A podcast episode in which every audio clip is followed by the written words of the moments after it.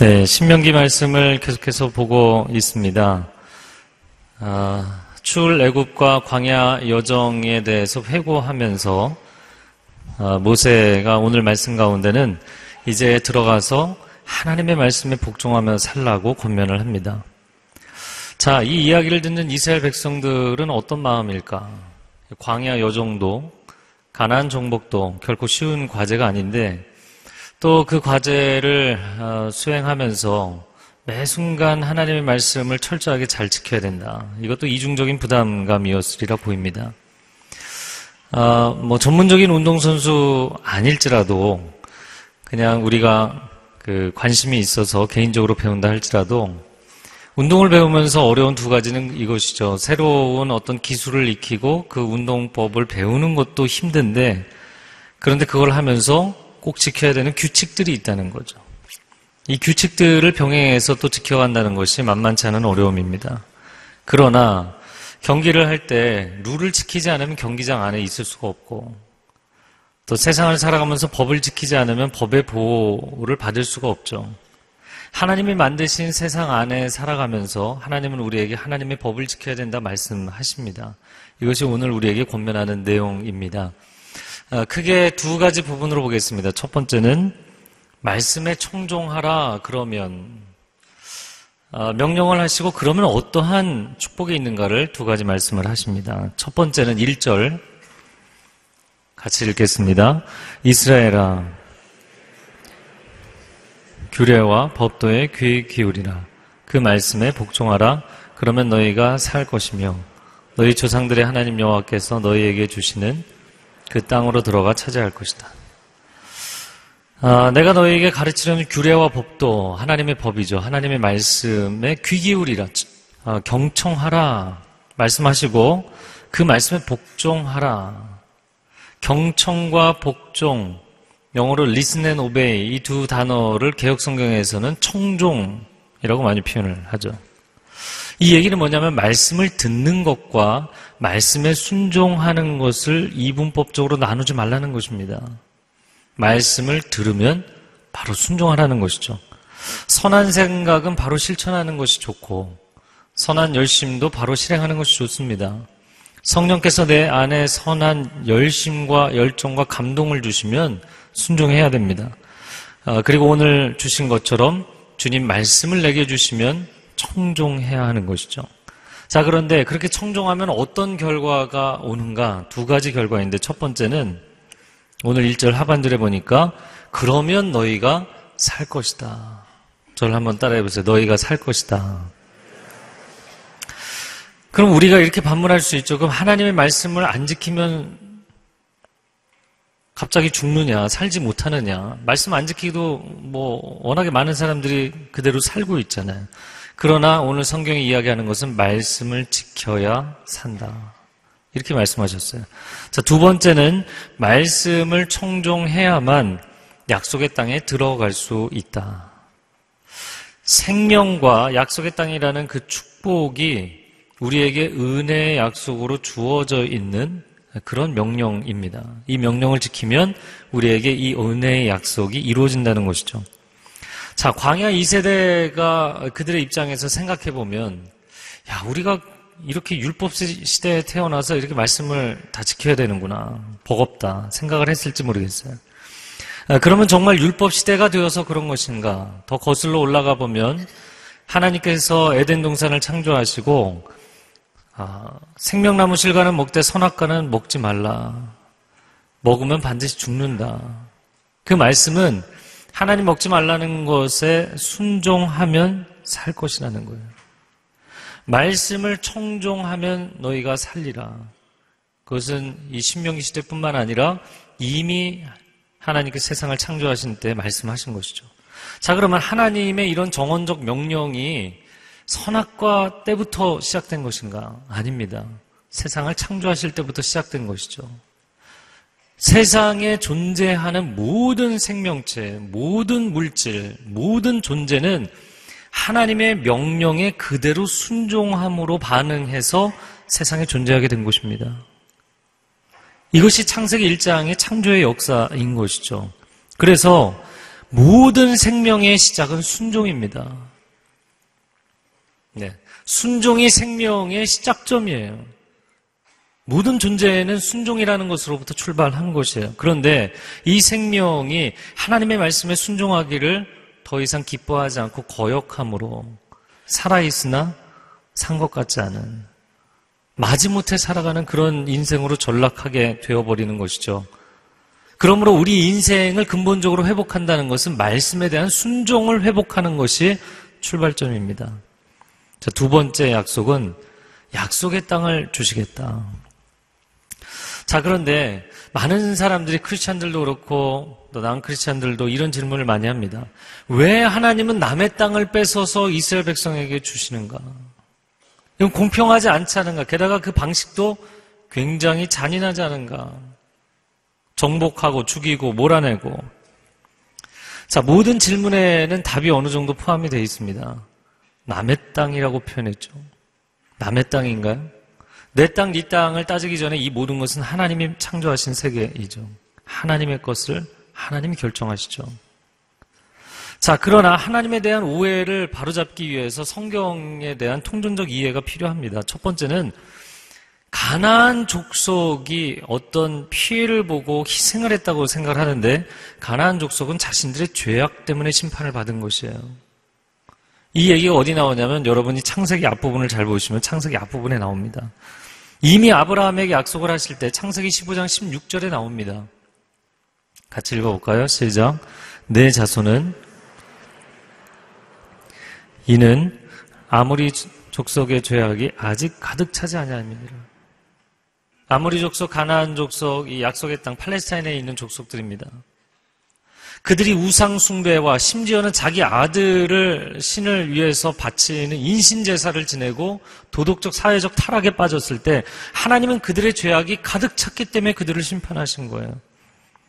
우리가 인간적으로 세상적으로 평면적 관점으로 볼 때 가나안 족속은 이스라엘이라는 하나님의 선택받은 하나님께 특혜를 받는 민족에게 땅을 내주기 위해서 피해를 본 것이 아닙니다. 희생을 한 것이 아니에요. 그들은 그들의 죄악 때문에 멸망한 거예요. 이게 창세기의 말씀입니다. 두 번째, 하나님은 이스라엘이 복의 근원이 되기를 원하셨어요. 창세기 12장 2절, 3절 하반절을 자막을 통해서 같이 읽겠습니다. 시작. 내게 복을 주어 내 이름을 창대하게 하리니 너는 복이 될지라. 땅의 모든 족속이 너로 말미암아 복을 얻을 것이다.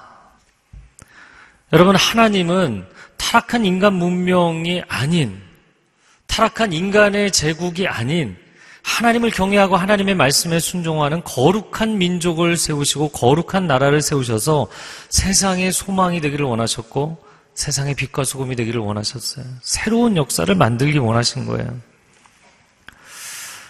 아, 사실 우리가 하나님께 이 부분에 대해서 질문하고 의문을 제기해야 될 부분은 왜 이 사람 걸 저 사람에게 뺏어 줬느냐라는 질문이 아니고요. 왜 하나님께서는 죄 많은 세상에서 아직도 역사를 유지하고 계십니까? 라는 질문이에요. 여러분, 가나안 족속뿐이겠습니까? 세상에 자기 죄 때문에 하나님 앞에 심판을 받아 마땅한 족속은 모두가 해당되는 거죠. 여기서 피해갈 수 있는 대상은 아무도 없는 것이죠. 그러면 하나님이 이 죄 많은 세상을 심판해서 다 정리를 하셨어야지 왜 아직도 역사를 끌고 가시냐는 거예요. 왜 노아 홍수 때 끝내지 않으셨습니까? 왜 바벨탑 사건 때 끝내지 않으셨습니까? 왜 1차 대전, 2차 대전 때 이 심각한 인류의 역사를 끝내지 않으셨습니까? 모든 세상의 민족, 아니 모든 세상의 개인들이 다 자신의 죄의 문제 때문에 하나님 앞에 심판을 받게 마땅합니다. 그럼에도 불구하고 하나님이 아직도 역사를 유지하시는 것은 이스라엘은 한 민족을 심으셔서 근데 그들이 세상적으로 자랑스럽고 강한 족속이 아니었죠. 미약하고 연약하기 때문에 그들을 선택하셔서 하나님이 세상에 희망의 역사를 시작하고 싶으신 거예요. 구원의 역사를 시작하고 싶으신 거예요. 그들을 통해서 하나님의 축복이 흘러가기를 원하시는 거예요. 그렇기 때문에 가나안 정복의 핵심은 누군가를 심판하기 위한 어둠의 역사가 핵심이 아닙니다. 온 인류에게 미칠 복된 소식을 전하시고자 하는 하나님의 희망의 역사예요. 구원을 위한 희망의 역사. 이스라엘만 편애하시는 역사가 아니라 이스라엘을 통로로 편만한 은혜를 모든 민족에게 나누기를 원하시는 역사입니다. 자, 그 하나님께서 말씀에 청종하면 두 가지를 주신다 말씀하셨는데 그 말씀에 대한 또 보조적인 설명이 2절에 나옵니다. 오늘 본문의 2절 말씀 같이 읽겠습니다. 내가 너희에게 명령하는 것에 오직 내가 너희에게 주는 너희 하나님 여호와의 명령을 지키라. 자, 하나님의 말씀에 청종하되 더하지도 빼지도 말라. 가감하지 말고 지키라. 그러면 이 말씀이 도대체 어떤 특성이 있기 때문에 이렇게 가감하지 말고 지키라고 하셨는가? 손대지 말라는 거잖아요. 온전하게 그대로 지키라. 이게 세 가지 이유입니다. 첫 번째는 말씀의 신성, 디비니티. 어, 1대1 양육을 배워보면 예수 그리스도에 대해서 배울 때 인성과 신성, 이게 첫 번째 도입 부분이잖아요. 예수님이 인성과 신성을 가지고 계신 것처럼 성경은 역사성과 초월성을 동시에 가지고 있죠. 이 세상의 역사에 인간의 언어로 찾아오신 하나님의 말씀입니다. 그래서 이 말씀은 사람이 기록했지만 하나님의 말씀이에요. 디모데후서 3장 16절 상반절에 모든 성경은 하나님의 감동으로 된 것이라.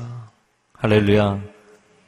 그런 놀라운 말씀을 갖고 있는 것이죠. 두 번째는 말씀의 완전성 때문입니다. 이 말씀은 이미 완결된 말씀이에요. 뭔가를 더해야만 완성되는 것도 아니고 뭐를 빼야 완성되는 것도 아니에요. 그대로 완성되어 있기 때문이에요. 그래서 더하거나 뺄 필요가 없어요. 세 번째, 말씀의 절대성 때문입니다. 세상에 존재하는 모든 피조 만물은 다 상대성의 제약을 받기 때문에 가변적이죠. 시간이 지나며 아니면 장소를 옮기며 변하게 돼 있어요. 그러나 이 말씀은 변하지 않는 말씀이에요. 하나님의 영원성을 전제로 하기 때문에 하나님의 절대적인 불변하는 진리의 말씀. 마태복음 5장 18절 하반절을 읽어보겠습니다. 시작. 천지가 없어지기 전에는 율법의 1.1핵도 결코 없어지지 아니하고 다 이루리라. 예수님이 하신 말씀인데요. 당연히 예수님이니까 이렇게 얘기하겠지 생각하겠지만 사실 사람들은 정반대로 예상했거든요. 구약의 말씀의 예를 드시면서 파격적으로 개혁적으로 예수님이 해석을 하셨어요. 그래서 예수님은 아, 구약은 그 올드한 얘기고 내가 새로운 티칭을 주겠다 이렇게 말씀하실 줄 알았는데 그분의 입에서 하나님의 말씀은 1.1핵도 변하지 않을 것이다. 아주 근원적이고 근본적인 이야기를 하셨죠. 오늘날 세상에서 크리스찬으로 살아가는 것도 힘든데 성경 말씀을 1.1핵도 틀림없이 가감하지 말고 있는 그대로 지켜라. 야, 이거 정말 힘든 일이다. 많은 크리스찬들이 그렇게 이야기를 하고요. 목사님 그 세상을 몰라서 그럽니다. 이렇게 얘기하고요. 아예 불가능하다고 상정을 해놓고 사시는 분들도 있어요. 그러나 이 하나님의 말씀 오늘 주시는 메시지는 단순히 이 말씀은 법을 위한 법이 아니라는 거예요. 법이니까 무조건 지켜라. 이런 독단적인 하나님의 명령이 아니라는 것입니다. 오늘 말씀하신 것처럼 법을 지켜야 당신의 생명을 지킬 수 있다.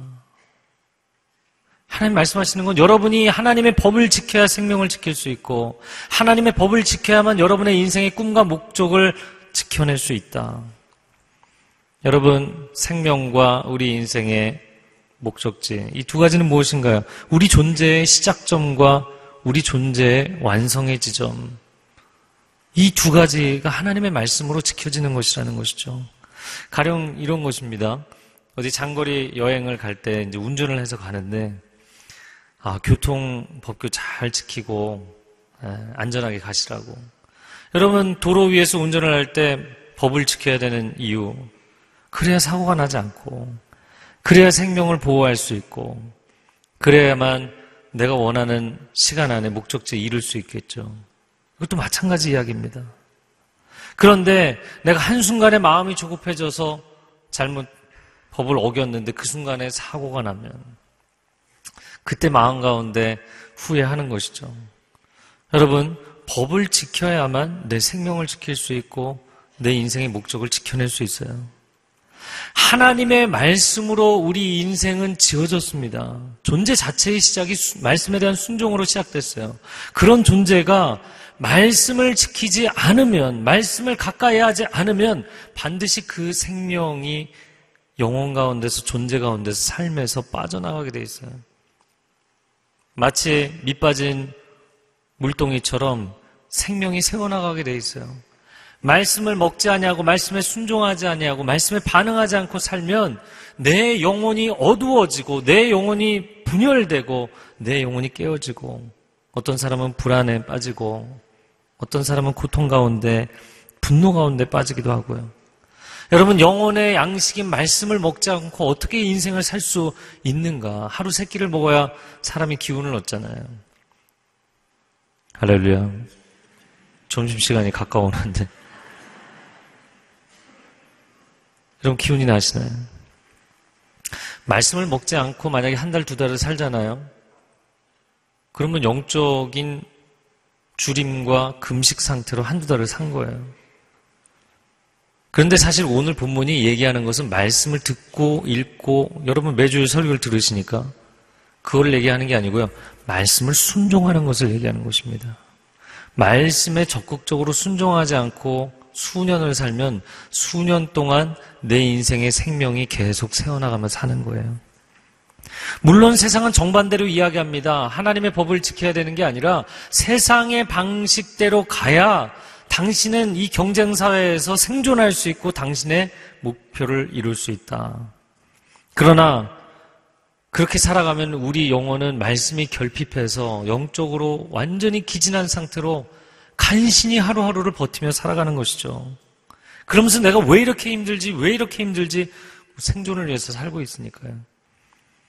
여러분, 어떤 종류의 운동을 하든 경기장 안에서 운동을 하기를 원한다면, 어떤 차를 몰든 도로 위에서 내가 그 차를 계속 운전하기를 원한다면, 아니면 인생을 살아가면서 학업을 하든 사업을 하든 어떤 일을 하든 어떤 존재로 살아가든 하나님이 주신 룰을 지켜야만 생명을 지킬 수 있고 당신의 목적과 꿈을 지켜낼 수 있어요.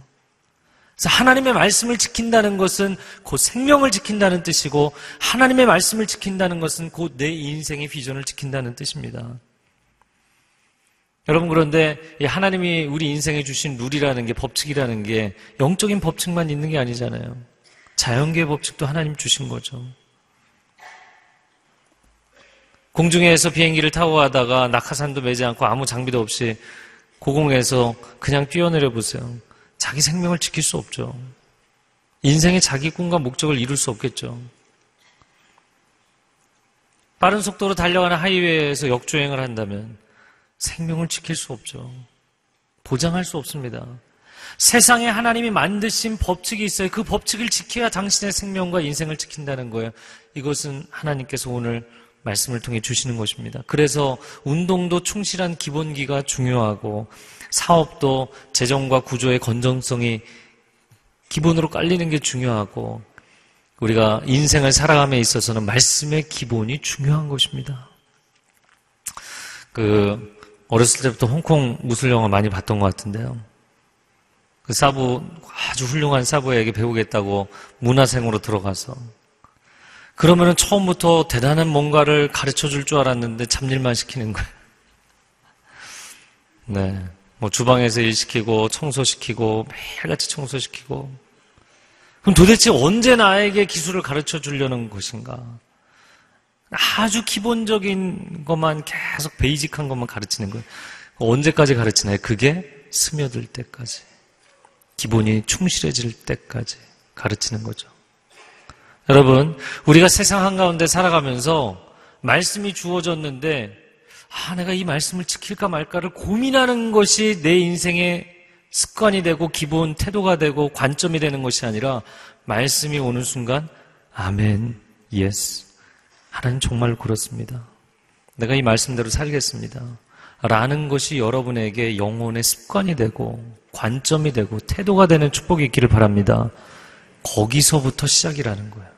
거기서부터 하나님의 생명이 부어지고 하나님의 약속이 부어지는 시작점이라는 거예요. 근데 만약에 그 지점까지도 가지 못하면 늘 생명이 빠져나가면서 사는 거예요. 그리고 하나님한테 공급을 안 해주신다고 원망하는 거예요. 아니, 이건 원망할 문제가 아니라 그 기본 단계까지 가야 되는 거죠.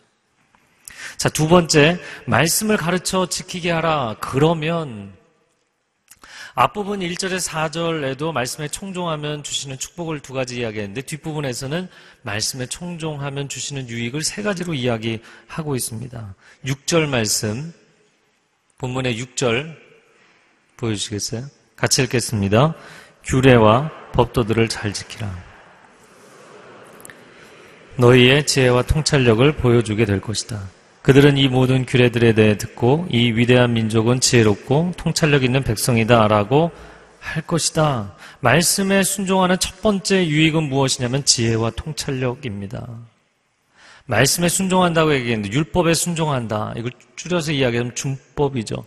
준법 정신에서 지혜와 통찰력이 나온다고요. 말씀하셨어요. 이 무슨 뜻인가? 세상 사람들은 적당하게 편법, 불법, 탈법을 행하면서 자신의 유익을 챙기는 것이 지혜로운 처세술이라고 주장하거든요.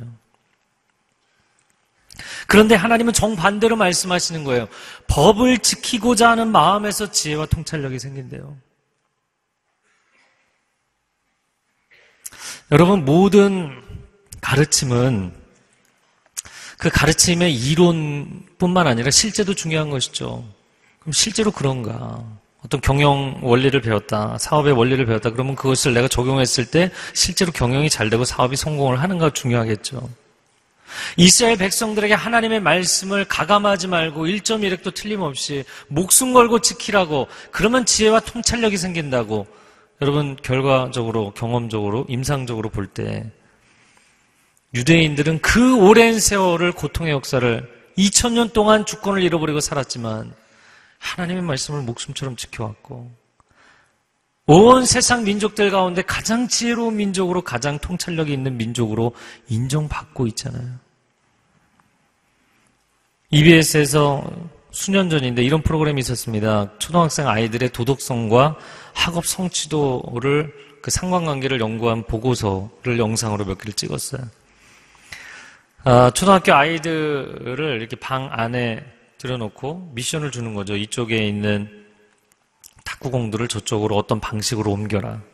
선생님의 입회하에서 처음에는 경, 게임을 합니다. 그럼 학생들이 다 룰을 지키죠. 근데 선생님이 나가면서 너희들끼리 해봐. 그럼 선생님이 나가고 나면 아이들이 룰을 지킬까요? 안 지킬까요? 이제 막 미션을 빨리 수행하고 경기를 이기고 싶은 거예요. 룰을 어기는 아이들이 나오기 시작하죠. 그룹으로도 시켜보고 개인으로도 시켜보고. 근데 이거를 계속 경기, 게임을 해보니까 물론 네, 카메라로 방안을 들여다보고 있죠. 룰을 계속 어기게 되는 아이들과 룰을 끝까지 지키는 아이들이 있더라는 거예요. 그런데 그 아이들의 학교 생활을 계속해서 단연간 체크를 해봤더니 놀랍게도 준법 정신, 도덕성과 아이들의 학업 성취도는 거의 100%에 가까울 정도로 일치하더라는 거예요. 정비례하더라는 것입니다. 아무리 내가 목표 지점에 이르고 싶은 마음이 조급할지라도 아무리 난관이 내게 있을지라도 법을 어겨서 해결하는 것이 아니라 내 실력을 키워서 해결하는 아이들이 성장하더라는 거예요. 성경 말씀에 이렇게 주님 말씀하십니다. 누구든지 나의 이 말을 듣고 행하는 자는 그 집을 반석 위에 지은 지혜로운 사람 같으니. 여러분, 지혜와 통찰력은 말씀을 듣는 데서 온다기보다는 그 말씀, 들은 말씀을 실천할 때 오는 것입니다. 어, 말씀이 얼마나 훌륭한지에 대한 예찬을 한 시편이 시편 119편이죠. 119편을 보다가 재밌는 표현들을 봤는데 108, 109, 110절. 예, 여러분 가서 자세히 보시면 좋겠는데요. 그 뭐라고 되어 있냐면 주의 말씀은 나를 원수보다 지혜롭게 하시고 스승보다 지혜롭게 하시고 노인보다 지혜롭게 하신다. 여러분 스승과 노인보다 지혜로운 것도 놀랍지만 저는 원수보다 지혜롭게 한다는 게 굉장히 놀랍더라고요. 왜냐하면 악인이 여러분을 괴롭히기 위해서 원수가 예, 여러분에게 뭔가 해를 끼치기 위해서 계획을 짜면요 얼마나 창의적인 계획들을 많이 짜는지 몰라요. 온갖 악한 모략을 꾸미잖아요. 그러나 당신이 하나님의 말씀에 순종하면 그 악인보다 원수보다 당신을 지옥해 주실 것입니다. 이것이 하나님의 약속이에요. 스승보다 노인보다 무슨 얘기인가요? 생각의 깊이, 경험의 넓이. 세상 사람들은 지식의 양을 갖고 이야기하기 때문에 그러나 그 깊이와 넓이와 상관없이 위로부터 임하는 하나님의 지혜와 통찰은 당신을 스승보다 노인보다 지혜롭게 하실 것이다. 할렐루야. 여러분이 이 놀라운 하나님의 지혜를 하나님 내가 정말 그런 지혜를 얻고 싶습니다. 하나님 그런 지혜를 경험해 보고 싶습니다. 그렇다면 말씀에 적극적으로 반응하는 삶을 살기로 결단하시기 바랍니다. 자, 두 번째 유익은 7절 말씀입니다. 같이 읽겠습니다. 시작.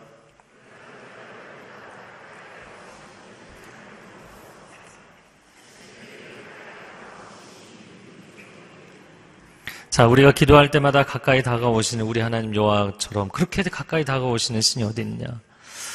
자, 이것은 기도에 대한 내용이지만 6절과 연관되어 있는 연장선상에서 해석을 하면 말씀 순종의 두 번째 유익은 하나님과의 친밀감입니다. 이 히브리 민족을 하나님이 선택하셔서 하나님이 그들에게 두 가지 복을 주셨는데 하나는 말씀, 하나는 기도죠.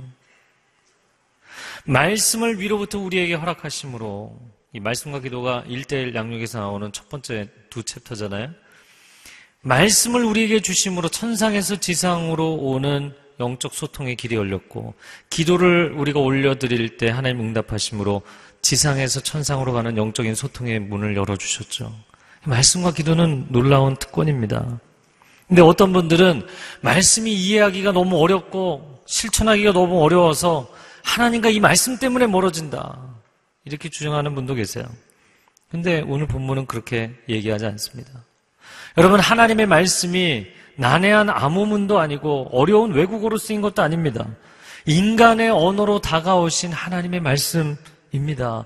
그리고 이 말씀의 약속을 붙잡고 기도하면 하나님의 말씀은 반드시 이루어지고 하나님의 약속은 변개치 아니하기 때문에 하나님은 말씀을 붙잡고 기도하는 사람에게 말씀으로 응답하시는 줄로 믿습니다. 그래서 저 혼자 이렇게 재밌게 표현을 해봤어요. 견우와 직녀가 오작교 위에서 만난다면 인간과 하나님은 말씀과 기도라는 양방향 highway 위에서 만나는 것이죠. 끊임없는 소통. 아무것도 막을 수 없는 하나님의 진리의 말씀이 내게 임하고 내가 하나님 앞에 올라가는 기도. 스킵 하이지그라는 저자가 예수님과 직접 만나라 라는 아주 좋은 책을 썼습니다. 예수 그리스도를 직접 대면하는 것처럼 묵상하게 해주는 그런 책입니다. 아, 그런데 그가 이제 자기 아들 나단이 어렸을 때를 회상하면서 집에 퇴근하면 아이가 막 달려와서 아빠에게 안기는 거예요. 근데 아빠의 키와 아이의 키는 너무 이제 차이가 있죠. 아이를 밤에 그 아이의 방에 침실에 누일 때마다 꼭 자세를 웅크리고 앉아서 아이와 똑같은 눈높이로 아이에게 축복 기도를 해줬다는 거예요. 그런데 어느 날 밤에 막 태풍이 몰아치니까 아이가 자기 방에서 뛰쳐나와서 안방문을 열더니 막 달려와서 아빠 목을 끌어안고 떨어지질 않는 거예요. 나단 왜 그러니? 아빠 폭풍우가 너무 강하게 치고 있잖아요. 아빠가 얘기했잖아. 폭풍 우는 두려워할 필요 없어. 하나님이 너를 지켜주시잖아. 그랬더니 그 아들이 뭐라고 이야기를 했냐면 아빠, 그건 나도 알아요. 그러나 이렇게 폭풍우가 칠 때는 나는 살을 맞대고 있을 사람이 필요해요. 여러분, 하나님의 보호하심을 실제의 사람을 통해서 경험한다는 거죠. 이 아이가 얼마나 신학적인 대답을 한 것인지. 이걸 조금 바꿔서 얘기하자면, 하나님의 보호하심과 하나님의 은혜를 하나님께서 우리가 스킨십을 하듯이 그렇게 친밀하게 경험하게 해주신다는 거예요. 그게 바로 성경과 기도입니다. 다시 말하자면 말씀과 기도는 하나님과의 스킨십이에요. 하나님이 저 멀리에 알아들을 수도 없는 언어로 뭔가 주문을 외우고 계시고 우리는 그분과 소통할 수 없고 그분의 마음이 도대체 무슨 생각인지 아무런 공감을 할 수 없다면 근데 하나님은 그렇게 다가오시는 분이 아니시라고요. 말씀을 통해서 그분의 마음을 다 오픈하셨어요. 기도를 통해서 우리의 속마음을 다 들어주세요. 할렐루야. 이 하나님과 친밀한 스킨십을 왜 하지 않느냐는 거죠. 하나님은 추상적인 분이 아닙니다. 하나님은 천둥번개가 치는 밤에 문을 꽁꽁 걸어 잠그고 아들이 밖에서 두드리든 말든 코를 골며 자는 그런 무심한 아버지가 아닙니다. 내가 산을 향하여 눈을 들리라 나의 도움이 어디서 올까? 나의 도움이 천지를 지으신 여호와에게서로다. 할렐루야. 여러분의 말씀 묵상이 기도 가운데 깊이 깨달아지고 또한 여러분의 기도는 말씀의 약속을 붙잡고 더 분명한 기도, 강력한 기도가 될 수 있기를 축복합니다. 자, 세 번째 유익은 8절입니다. 같이 읽겠습니다. 또 내가 오늘 너희 앞에 둔 이 법도처럼 의로운 규례와 법도를 가진 민족이 어디 있느냐. 말씀 순종의 세 번째 유익은 의로움입니다. 의로운 말씀이다. 개혁 성경에는 정의롭다 표현했습니다. 이 의로움이라는 것이 단순히 눈치를 봐가면서 적당하게 법망을 피해가면서 하는 걸 얘기하는 것은 아니잖아요. 정의로운 인생을 살고 싶다는 비전, 정의로운 사회를 열망하는 비전을 갖고 있는 것을 얘기하는 것이죠. 여러분, 도덕성은 개개인의 문제를 뛰어넘어서 이것은 시대적인 문제이고 공동체적인 문제입니다. 그 라비 제카라이스가 어, 쓴책 오직 예수 작년 가을에 저희는 나왔는데 원래는 2000년도에 미국에서 나왔던 책입니다. 그 두 번째 책을 작년 연말에 왕관을 해서 영어판이 나와서 지금 그 책을 번역을 하고 있습니다. 그 책의 일부분의 내용을 스포일을 해드리면 여러분도 다 아는 사람에 대한 이야기입니다. 미국의 전설적인 미식축구 스타였던 오제이 심슨이라는 사람을 아실 겁니다. 오래전 사건이지만 미국 전역이 완전히 뒤집어졌고 전 세계에 방송이 나갔죠. 자신의 전처와 애인을 살인했다는 살인죄로 재판정에 서게 되었죠. 그러나 심슨은 거액의 어, 투자를 하여서 최고의 변호인단을 구성했고 살인죄를 벗어나게 됩니다. 이 사람이 나중에 참 자기가 재정적으로 이제 바닥이 나니까 돈을 벌기 위해서 무슨 책을 썼냐면 내가 진짜 살인했다면 이런 책을 썼어요. 참 무시무시한 사람이에요. 그리고 최근에는 또 다른 총기 사고로 어, 감옥에 들어가 있는 것으로 알고 있습니다. 다시 나왔는지 모르겠지만 자 몇 년 뒤에 그 오제 심슨의 살인 사건의 주 변호를 맡았던 변호사에게 이런 질문을 누군가가 했어요. 당신은 심슨의 사건에서 정의가 실현되었다고 보십니까? 그 케이스에 정의가 실현됐다고 보십니까? 그랬더니 이 변호사의 답변이 충격적이에요. 글쎄요, 도덕적 정의는 모르겠지만 적법한 정의는 실현됐다고 봅니다. 이해가 되셨어요? 사실 모든 사람들은 심중으로 그가 죽였다고 봐요. 그러나 법망을 피해간 거예요. 살인을 했던 어떤 흉악한 범죄를 지었던 규정 안에서 규정만 지키면 된다는 이야기를 하고 있는 것이죠. 오늘날 현대사회가 법치국가의 이상은 사라지고 국가마다 자국 이기주의를 충족시키기 위해서 strong 리더들, strongman을 리더로 뽑고 있다. 뭐 러시아도 미국도 뭐 중국도 전 세계적인 경향이죠. 트렌드가 그런 방향으로 흘러가고 있습니다. 그러다 보니까 그 리더가 도덕성이 어떠냐는 상관하지 않아요. 그 리더가 사생활이 어떠느냐 상관하지 않아요. 그가 우리에게 부를 줄 수만 있다면, 우리나라를 부국 강병하게 해줄 수 있다면 그를 리더로 세우겠다는 거예요. 이 심각한 문제죠.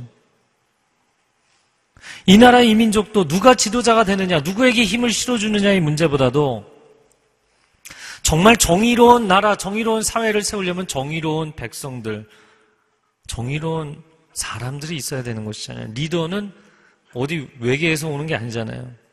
사람들 가운데, 멤버들 가운데서 리더가 세워지는 것이잖아요. 그러면 정의로운 사회를 위해서 정의로운 국민이 세워져야 되는데, 어떠한 진영 논리에 빠지지 않고 참되고 균형 잡힌 정의로운 비전을 가질 수 있는 길이 어디에 있냐고요. 그것은 하나님의 말씀으로부터 받는 것 외에는 방법이 없습니다. 그래서 오늘 말씀하는 거예요. 어떻게 저 나라는 저렇게 정의로운 나라가 되었느냐? 하나님의 말씀 때문이라는 것이죠. 오늘날 전 세계가 갈수록 나라들마다 이런 자국민 중심주의, 국수주의로 가고 있기 때문에 이거는 끊임없이 갈등 상황으로 갈 것입니다. 이런 국수주의가 극단에 달했을 때 전 세계적인 분쟁과 전쟁들이 많이 일어났어요. 역사적인 흐름이죠. 여러분, 그러면 왜 그런가? 왜냐면 정의라는 것을 우리가 아무리 외쳐도 정의가 도대체 뭐냐? What is justice? 그러면 정의라는 것은 절대적으로 옳은 것을 이야기하는 것인데 오늘날 이 세상은 다원주의 세상이기 때문에 정의라는 게 존재하지 않아요. 그 사람만의 정의, 그 집단만의 정의가 존재할 뿐이에요. 리더가 어떤 도덕성으로 살든 그거 신경 쓰지 않는다는 거예요. 그 사람이 역할을 하고 능력을 발휘해서 우리에게 유익을 끼쳐주면, 이 나라에 유익을 끼쳐주면 그게 또 다른 정의가 되는 거예요. 이런 세상이 되어버렸습니다. 상대주의, 다원주의 세상이 되어버렸어요. 맨 처음에 말씀드린 것처럼 하나님의 말씀을 지켜야만, 하나님의 법을 지켜야만 생명을 지킬 수 있다는 거예요. 사람들이 기본적인 인권을 지키기 위한 것이다. 우리나라를 지키기 위한 것이다. 라고 이야기하지만 결국에 사람들이 정의 자체를, 진리 자체를 상대화시켜버리면 자기 생명을 깎아먹는 것입니다. 그럼 사람들이 이야기한 것처럼, 아니, 뭐, 말씀 안 지켜도 하나님 뭐, 신뢰하지 않아도 세상 사람들을 다 잘 사는데, 아니요, 그러다가 어느 날 이게 계속 수치가 올라가면 어마어마한 분쟁과 전쟁이 일어나면 다 무너지는 거예요. 그리고 나서 그때 가서 후회하면 이미 늦은 것입니다. 하나님은 법을 지키라 말씀하십니다. 하나님의 말씀을 지켜야만 그것이 곧 생명을 지키는 것이라고 얘기하세요. 더 많은 부와 더 많은 권력을 가지는 것이 중요한 것이 아니라 말씀을 지키라고 말씀하세요. 그래야 생명을 지킨다. 그리고 말씀을 지켜야만 인생의 비전을 지킬 수 있는 것이다. 말씀하세요. 자, 오늘 메시지 결론을 내면서 우리가 읽었던 6절 말씀을 다시 읽어보겠습니다. 6절. 시작. 이곳으로 여러 민족들에게 너희의 지혜와 통찰력을 보여주게 될 것이다. 그들은 이 모든 규례들에 대해 듣고 이 위대한 민족은 지혜롭고 통찰력 있는 백성이다 할 것이다. 여기서 그냥 지나간 표현을 다시 두 가지를 보겠는데요. 6절에 여러 민족들에게 민족들 개혁 성경으로 보면 열방, 이방, other nations, all nations 열방, 이방입니다. 근데 그 다른 나라들이 이스라엘을 보고 위대한 민족이다라고 칭찬을 할 거라는 거예요. Great nation. 야, 우리가 많은 나라들, 많은 민족들이 있는데 이들은 정말 특별하다, 독특하다, 위대하다라고 칭찬을 하게 될 것이라는 거예요. 그러면 여러분 주변 열강들이 보면서 이스라엘 백성들의 영토의 넓이 때문인가요? 충청 남북도 사이즈밖에 안 되는 아주 좁은 땅덩어리입니다. 그들의 유구한 역사 때문인가요? 2000년 동안 주권을 잃어버렸습니다. 그들이 어떻게 위대한 민족이 되었습니까? 하나님의 말씀을 받았기 때문이에요. 저들은 저렇게 고난의 역사, 좁은 땅덩어리에서 어떻게 세상을 움직이는 최고의 지혜와 통찰력이 있는 사람들을 냈지? 도대체 어떻게 저들은 저렇게 위대해졌지? 어떻게 저들은 하나님이 저렇게 친밀하게 저 민족 가운데 함께 하시지? 그런 오랜 위기의 상황에 처하면 사람들은 생존 욕구가 발동하게 돼 있잖아요. 그러면 약육강식은 갈수록 더 심해지는 것이거든요. 혼란 시대에. 그런데 그 고난의 시대를 지나면서도 그들은 정의로운 민족으로, 정의로운 사회로 자기 집 앞에 거린이 있거나 노숙자가 있는 것을 용납할 수 없는 서로가 서로를 다 돌보는 정의롭고 아름다운 세상을 만들기 위해서 최선을 다하는 어떻게 저런 민족으로 살게 되었느냐라는 것이죠. 세상 사람들이 볼 때그 놀라는 그 많은 질문에 대한 답변은 하나님의 말씀이 그들에게 주어졌기 때문에. 여러분, 여러분의 인생을 세상에서 위대하게, 특별하게, 독특하게 만드는 것은 세상 사람들과 같이 힘을 갖기 때문에 재력을 갖기 때문에 지위를 얻기 때문이 아니라는 거예요. 내가 하나님 이런 것을 얻어서 하나님을 영화롭게 해주세요. 하게 해주세요. 그게 아니라는 겁니다. 하나님의 말씀의 능력이 하나님의 말씀에 순종하는 여러분의 삶의 헌신이 여러분을 위대한 인생으로 만든다는 것입니다. 그것이 오늘 말씀의 권면입니다. 이 시간 함께 기도하겠습니다.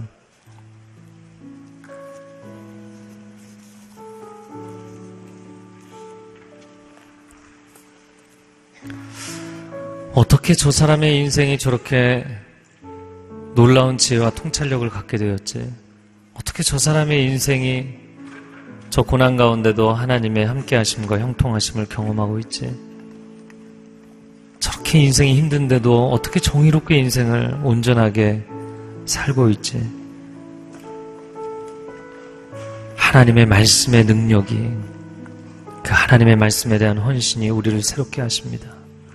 이 시간 함께 기도할 때 하나님 무너진 영적 기초를 다시 세우게 하여 주옵소서. 함께 통성으로 기도하겠습니다. 사랑하는 주님, 주님의 은혜를 구하며 나아갑니다. 말씀이 우리를 세상 사람들과 구별하는 가장 중요한 핵심이 될 것입니다. 하나님, 다원주의, 상대주의 시대로 흘러가고 있지만 진리의 말씀, 그 진리의 말씀 가운데 거하는 사람들에게 세상을 뚫고 나갈 수 있는 지혜와 통찰력을 주시고 정의로움을 주시고 하나님과의 친밀함을 허락하여 주실 것입니다. 우리 안에 세상과 타협했던 모든 것들 다시 한번 하나님 앞에 엎드려 내려놓고 주님 영적 기준을 바르게 세우게 하여 주옵소서. 말씀을 지키면 생명을 지키게 될 것입니다. 말씀을 지키면 내 인생의 비전을 지키게 될 것입니다. 오 하나님, 이 하나님의 은혜가 우리 삶 가운데, 가정 가운데, 일터 가운데, 이 시대 가운데 있게 하여 주옵소서. 사랑하는 주님, 이 귀한 말씀이 우리 손안에 있습니다. 말씀을 사랑하고 사모하며 그 말씀에 순종하기를 기뻐하게 하여 주옵소서. 그것이 우리의 인생을 세상 가운데 증거하며 우리의 삶을 통하여 하나님의 살아계심을 증거하는 놀라운 길이 될 줄로 믿습니다. 그런 승리가 이 한 주간에 있게 하여 주옵소서 예수 그리스도의 이름으로 기도합니다. 아멘. 다 같이 일어나셔서 봉헌하시겠습니다.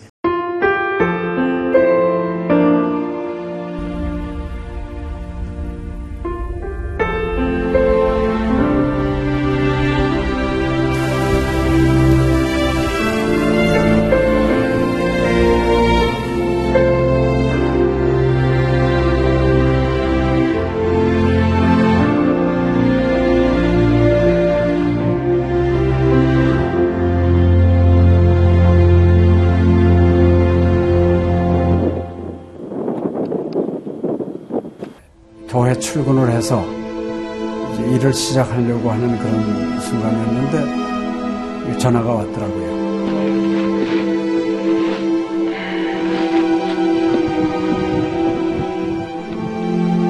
떨리는 음성으로 어, 우리 김성호 선교사가 그 지방 사역 나갔다가 전기 사고로 예, 소천을 했습니다. 안 보이죠? 앞이 안 보이고 캄캄하고 막 하나님께 항의하는 기도만 나오더라고요. 하나님 이럴 수가 있습니까?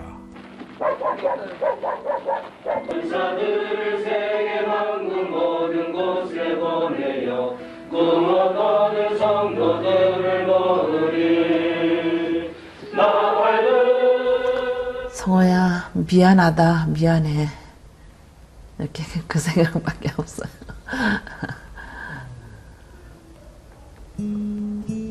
잘못해준 거에 대해서 미안해요. 그냥 예. 잘해줄게 이렇게 빨리 갈 줄 알았으면 좀 더 잘해줄 걸.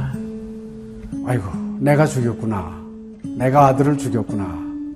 몽골에 가라고 권했는데, 권하지만 않았으면은 아무 일도 일어나지 않았을 텐데, 걔가 살았을 텐데, 그 죄책감이 막 일어나더라고요.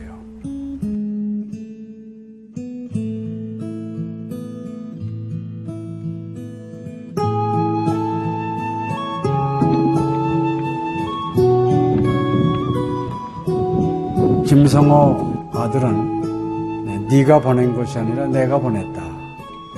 하나님께서 아들을 보내셨다고 하는 그런 음성으로 저에게 들려지는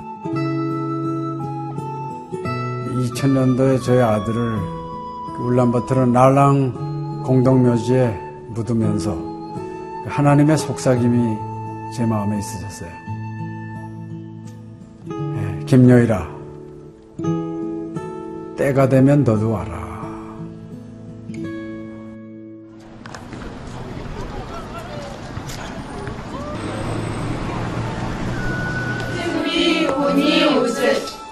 허열,